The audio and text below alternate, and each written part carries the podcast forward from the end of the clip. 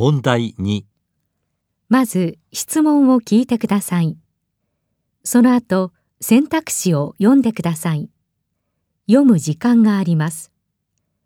それから話を聞いて、いちからよんの中から最も良いものを一つ選んでください。いちばん、男の人と女の人が本田さんについて話しています。本田さんはどうして会社を辞めましたか？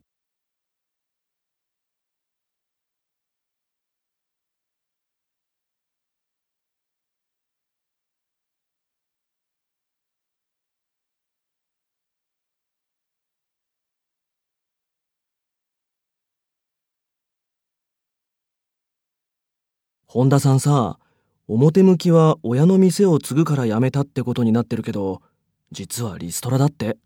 え、そうなの？おかしいと思ってたのよね。あんな体力のいる仕事、自分には向いてないっていつも言ってたから。本田さんはどうして会社を辞めましたか？